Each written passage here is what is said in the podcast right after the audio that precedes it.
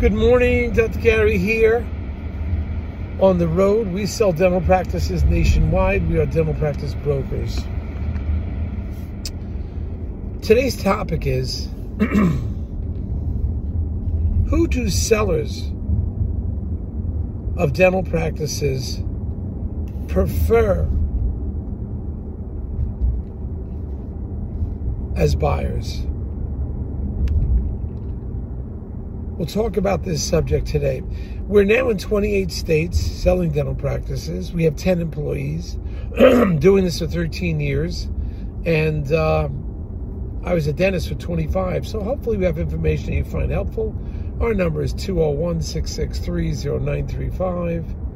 And our website is dentalpracticeguide.com or nationwidedentalpracticebrokers.com. Please. Uh, you know, give us a ring. We could talk to you about that. We're available 363 days a year. We take off Christmas and Easter. Now, everything you're about to hear today is for uh, entertainment purposes. It's not legal or business advice. If you're thinking about selling to a large DSO and your practice is grossing over about 1.5 million, you have six operatories, call us because we know what they're looking for. We know the changes that are occurring with all of these DSOs right now. And there's consolidation. Some can't get funding. Some are only buying single off. Some are not buying single offices. So give us a call. We'll give you the cutting edge where we are with that. Um, when we pull it, we're independent, but we recommend the DSO. They will often pay our commission, so there will be no commission to you. And when you work with us, many times we can get your legal fees reimbursed upon successful closing. So you have nothing to lose, everything to gain. Please give us a call. Uh, that would be based on certain criteria, paying your legal fees, reimbursing that is. So call us. We can talk to you about that. Now, what do sellers prefer when it comes to a buyer? What are they looking for in a buyer? Well, their first priority is they want a serious buyer that signed a non-disclosure agreement and is uh, pre-approved at any bank.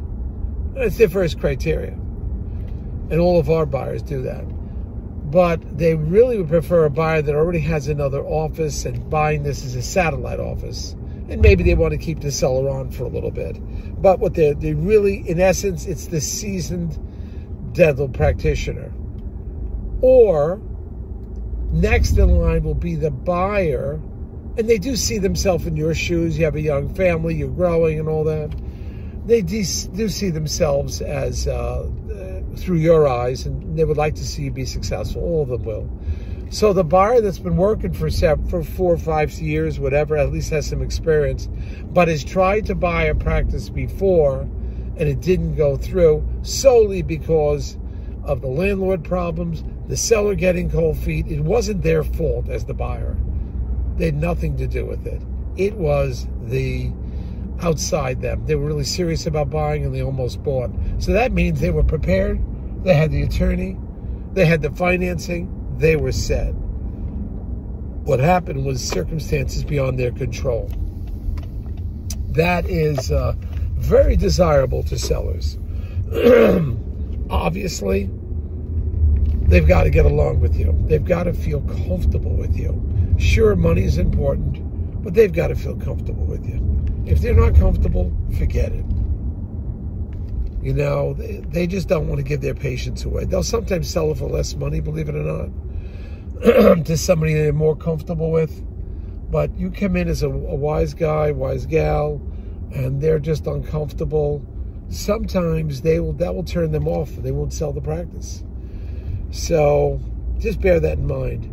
Now, the last one on the desirable list is unfortunately the doctor that's never owned a practice before has only been out for a short period of time has not tried to buy another uh, practice has no experience is so green in this hasn't even been out there long buying.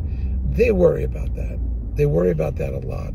That is your least desirable and that in their mind i think it's fine. We try to promote everybody but that becomes the least desirable so that's something to understand. Um, I think all buyers are great. We try to promote everybody and try to convince the seller uh, this is a great buyer.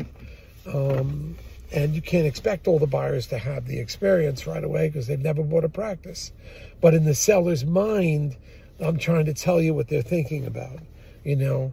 So you as a first-time buyer, it's great. I think really important for you to see many practices for sales. You have the experience.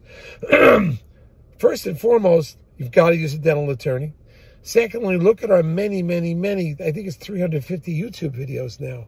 Go on those videos and listen so you have the experience about all the chaos and the problems and the moving parts. Listen to them multiple times, at least tell the seller. I saw Dr. Gary's videos. I think I know what, you know, I pretty much got an idea what I'm in for. This roller coaster ride of buying a dental practice. And I think that will help you. But listen to those videos. We find it's helpful. Thank you uh, for listening today. Hit the subscribe button if you want to uh, hear more of our videos. And then we'll uh, be happy to chat with you at any time.